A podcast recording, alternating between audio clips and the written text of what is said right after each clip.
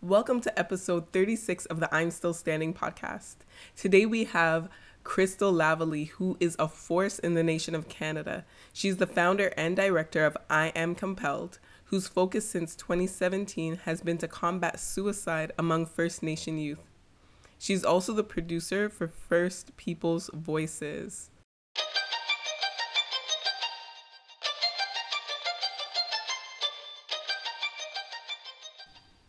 This episode has been sponsored by the second annual I'm Still Standing retreat. Please save the date from May 29th to 30th, 2020. The retreat will be held at the Guelph Bible Conference Center, and we'll be accepting deposits shortly, so please stay tuned. Crystal Lavallee is a founder and national director of I Am Compelled, a charity that educates students in Canadian heritage and responsible citizenship. She's also the producer of First People's Voices, a television show on 100 Huntley Street that features the stories of First Nation, Metis, and Inuit people that educate and bring healing regarding Indigenous history. Welcome. Thank you. This is so fun. I'm so excited to have you. Oh my goodness. Uh, so, I'm going to start with a fun question. Okay. What is one thing you like to treat yourself with that you really can't do without? Okay, I know that right off the top of my head here. It's a mini Dairy Queen Blizzard strawberry cheesecake. It, it's a must. Interesting. My husband likes those. but only the mini size, not the mm-hmm. small, the medium, or the large. You just need mini every once in a while. You just have to treat yourself. I love it. I love it. I love it. Um, you have you're doing a lot of different things. Mm-hmm. Um, what led you to found I Am Compelled? Yeah, so there is this, um, there's a fantastic woman by the name of Faytene Grasseschi who started an organization, uh, I don't know, I, I, would say 12 years ago, but it's called um, For My Canada, and it would just educate young Canadians on political issues. So, mm-hmm um, and being a voice where we can. And so I worked for her for four years, and I felt this stir to start taking our Canadian roots, our Canadian history of great men and women who sacrificed back then, not knowing if their sacrifices would have an impact on us today. And so I just felt the stir to to create some type of program or assembly that would really inspire the next generation to sacrifice now in order to see a stronger Canada. And so, long story short, I just started working my butt off and worked for her, worked on this program, and eventually it just birthed I Am Compelled, which is a 45 minute assembly that puts young people with talent and ability um, on on a stage and they're just able to use their talents to inspire the next generation to do good deeds so that's basically how I got started. That's amazing. Wow. Okay, cool. And I remember you sharing, um, I first saw you at an event at my church, actually, Toronto City Church. Yes. Um, yes. And you told this story about like just deciding to pick up the baton. So mm-hmm. can you share a little bit about your personal testimony and what, you know, and your relationship with God and how you decided to just pick up that baton? Mm-hmm. So my mom um, was really instrumental in bringing us, my sister and I, to Sunday school. And my dad wasn't, uh, he didn't really know Christ as his personal savior at the time.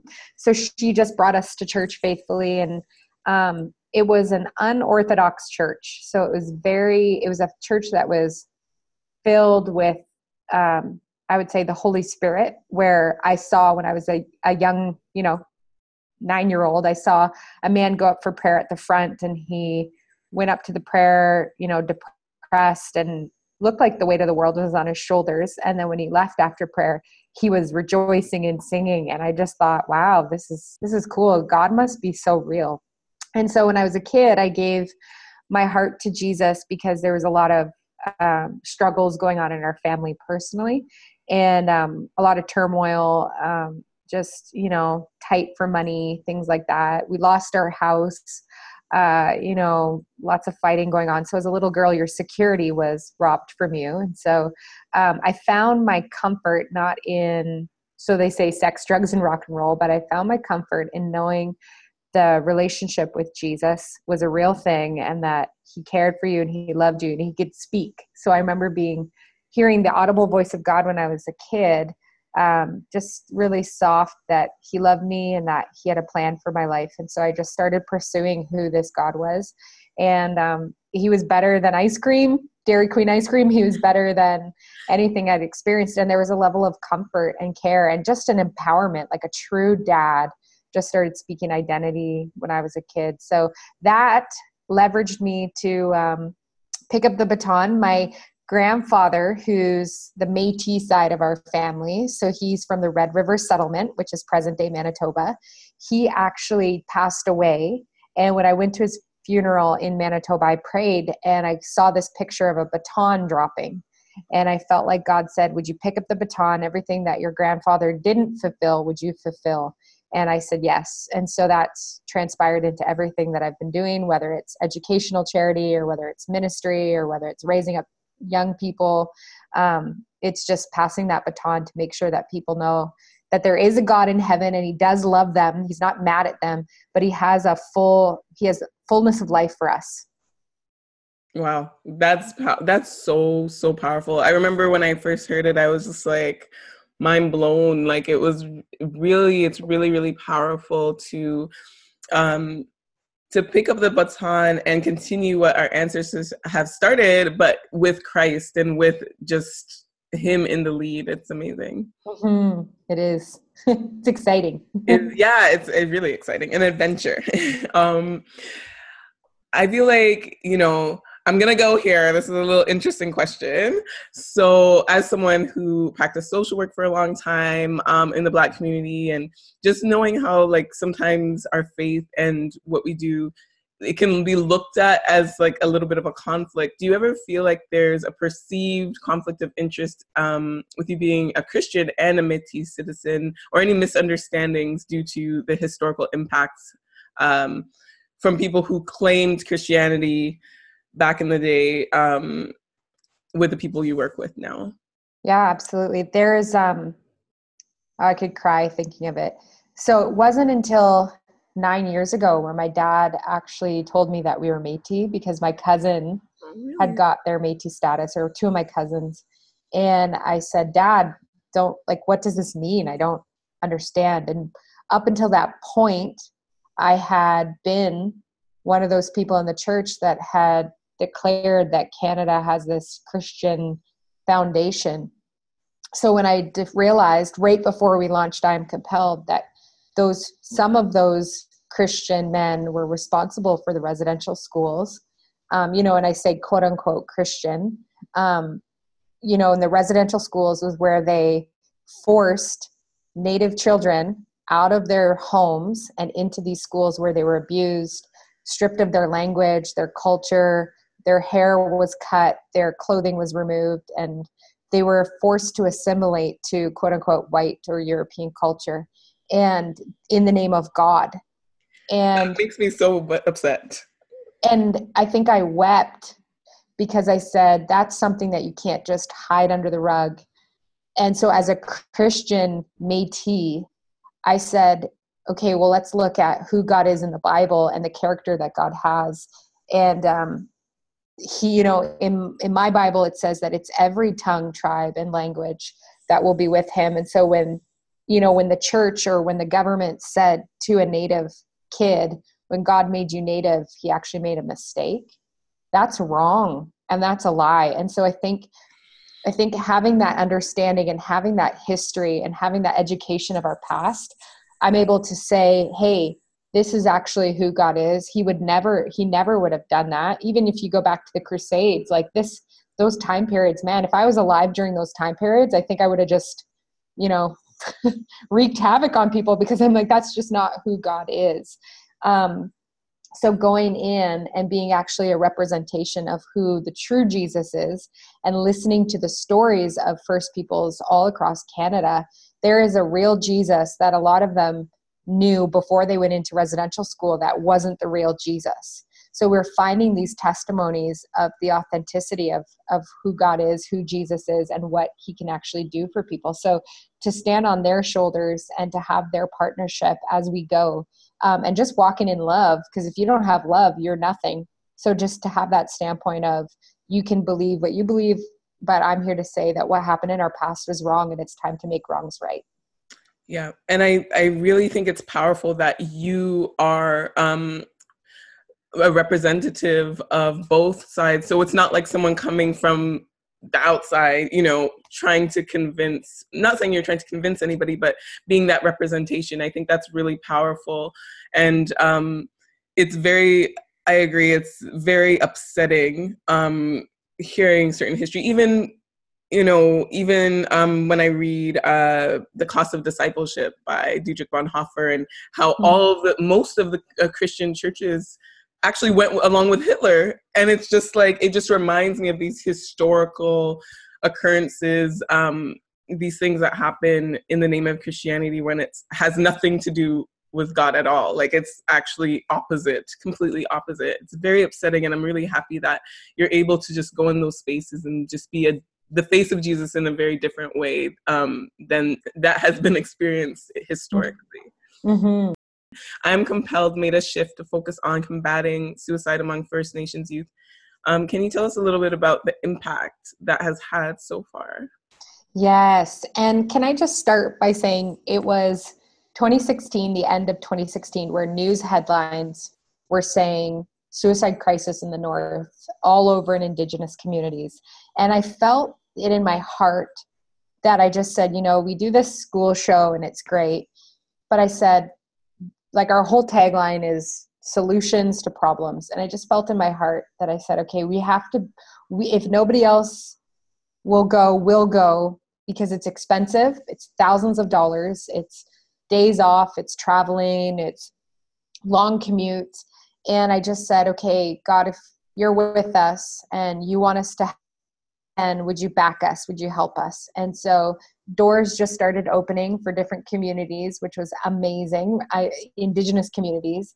And people just started donating to send a team of young people to go into these communities to love them unconditionally. And what we discovered is this is in my personal opinion sometimes the suicide crisis exists because there's nobody else speaking hope and the number one way to combat suicide is to promote hope and resiliency. And so I said, well, we'll go. And so, you know, we're crazy enough to go with our little show, our little theater show, pack all the gear on a plane, send the team, uh, get in a van, drive eight hours. Um, but what we're finding is because we have no agenda, we have no other agenda than to just go and love on kids and tell them that they're valuable. And the response from those communities has been overwhelming. I mean, most indigenous people they can sniff out when you try to go up to help or save the day and they're used to people coming into the community to exploit them to make money for their own cause. But with what we're doing we're literally raising funds to sow it into the community to sow it into the young people. And nobody on our team takes a wage when we do that. Nobody's getting paid. It's all volunteer. And sometimes they're gone for a week uh, you know anywhere from four days to a week. And they give up work to go.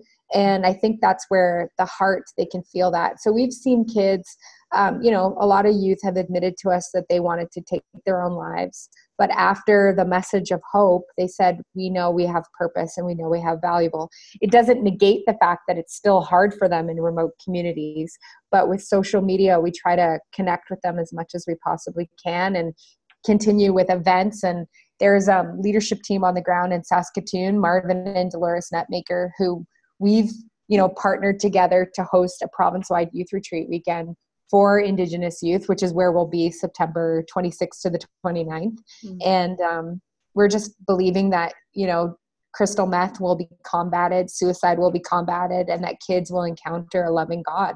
Amen. And when their lives are filled with love, they're filled with hope, and then they have they can see purpose and they can see that there is a destiny for them. Wow. There's um that's really powerful. I'm like my eyes are filled with tears right now. I don't know if you can see that. It's just it's mm-hmm. so powerful and I'm so happy that God has called you to this and that you've answered the call because I don't know, I'm sure you realize the weight of what you're doing. Um it's it's completely it can completely change um Canada it really mm-hmm. can end our history and make things right. and i think when you see um, like when you when we go into communities with first people's voices um, we go to find the inspiring stories. Because i think what you see in the news all the time is the hopelessness or the social challenges. But um, we we work our butts off so that people in canada can hear a different narrative. And actually yesterday they told me they just told me that jann arden tweeted at crossroads like they tweeted at 100 huntley street saying that she was so impressed by these stories these inspiring stories of first nation uh, people in canada. And i just said that's exactly what we're trying to hit. We're not trying to be somebody we're not. We're not trying to make something but it's championing this real jesus through authentic indigenous stories. And the fact that people are taking notice i said that's a testimony that right now in this hour i feel like god's heart is on the first peoples in canada.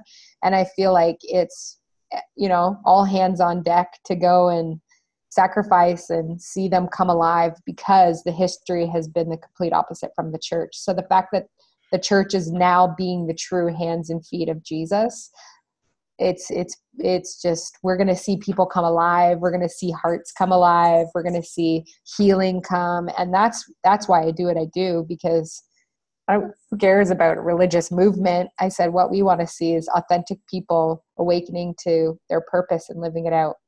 Amen. Amen. Amen. I love it. I love it. For people who don't have cable like myself um is there an online option to watch uh, the show? Yeah, so you can go to firstpeoplesvoices.ca is where you'll find those six minute segments that we put on 100 Huntley Street. So we have we have this incredible show called it's called Across the Land, and it's host driven. So it's myself, my friend Barry Mitzwing Shalafo, and then Tarrant Crosschild so they are um, you kind of volunteer hosts, but we ended up in we had five weeks to pump out six episodes, and two of those weeks I was gone. So really, we had three weeks to finish six shows, which is almost impossible. But somehow we were really squeezed and pressed, but we did it because the cause was greater than um, you know the cause was worth it so the cause is let's create a tv show championing indigenous hope filled stories mm-hmm. of transformation so that other people can watch and be inspired and so um, you can find that on youtube but uh, the other thing is is that um, it's we're in significant locations across canada so we we started at stanley park and we interviewed jody wilson raybould which she was the former justice um, attorney general uh, for Canada, and then she got ousted out by the prime minister. But she just shares her heart, and I ask her one question: "What will you do when you're the prime minister one day?" And she laughed, and then she tells her answer in the interview. But um, you've got Writing on Stone Provincial Park in southern Alberta. You've got uh, Crawford Lake, Batoche. These are all significant sites in Canada where Battle of Batoche happened. Louis Riel, my ancestor, was um, captured and later hung for treason. So we went to significant Indigenous sites in Canada so that people could raise awareness. So we could raise awareness on what what actually took place and the people and the culture and the history. And um, we just had a lot of fun. So check it out. I will definitely because I I personally need to learn more so, and I'm looking forward to sharing that with everyone. Um, with all that you have going on, and oh my goodness, I don't even know how you do everything. um, we, have a good, we have a good team. We have a really good team. That's good. How do you stay grounded, focused, and healthy? Like, what are your some of your tricks and tips? Yeah, so I think your your number one thing is you don't want to give yourself to things that take from you. Um, and one of the biggest things I've learned is don't waste time on energy drainers. So if you're complaining all the time, that actually drains your energy. If you are, you know, giving yourself to drama, that's draining your energy. So I try to live a no drama life, um, just very low profile, and um, spending time, quiet time in prayer, and just reading um, so vital for for what you're doing because you're essentially in ministry and ministry is just basically you're ministering to people. So there's all kinds of people as you know as we all know there's different types of people in the world. And so to have the patience and to have the love and to truly be christ like you have to spend time with christ and you have to fellowship with the holy spirit. And he actually gives you the grace. And i think that's the other thing is find your grace zone. So if your grace zone isn't um, you know maybe you're just slugging away working a job and you don't like it then check in with God and say, is this building my character? Is this helping me save financially? Is this me just being comfortable in what I know? Um, because when you spend time with God, He'll lead, guide, and direct your steps. So that's that should actually be number one. And then and then just watch what you give your energy to because you only have so much of it a day. Um, so that's what I do. And then just there's grace for your race. I just made that up right now. There is grace for your race. That's so, so good. but if you are not running your race, you're going to feel like you're sludging through cement. You're going to feel, because even when we were pioneering I Am Compelled, I made no money, but I was the happiest person ever because I was doing exactly what I knew I was called to do. And it cost me everything. But that sacrifice back then has actually set me up for now. And you can't lose. It's always faithful with little, more will be given. But if you're not faithful with little, how can God give you more? So find your grace zone, find your race, find your grace. Spend time with God should be number one. And then remember that you're in the business of loving people, no matter what background, no matter what language, you know, love love others. Like Jesus said, love thy neighbor. yeah. I love it. Grace for the race. That's gonna. I'm gonna write that and put it like right on my computer. Honestly, that's so good. How can we find you if we want to know more? Mm-hmm. So, if you are a teacher, an educator, um, and if you want a an incredible assembly that's just life giving and full of education and residential school stories and indigenous storytelling, then you want to go to iamcompelled.ca if you want to know about our production and what we're doing at Crossroads 100 Huntley Street, then you want to go to firstpeoplesvoices.ca. And if you want to uh, follow us on the TV show, you got to go to that YouTube channel, which I believe is just across the land on YouTube.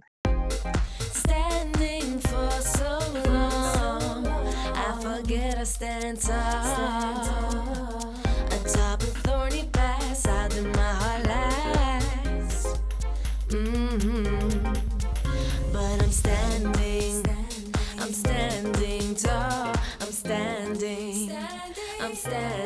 Tall.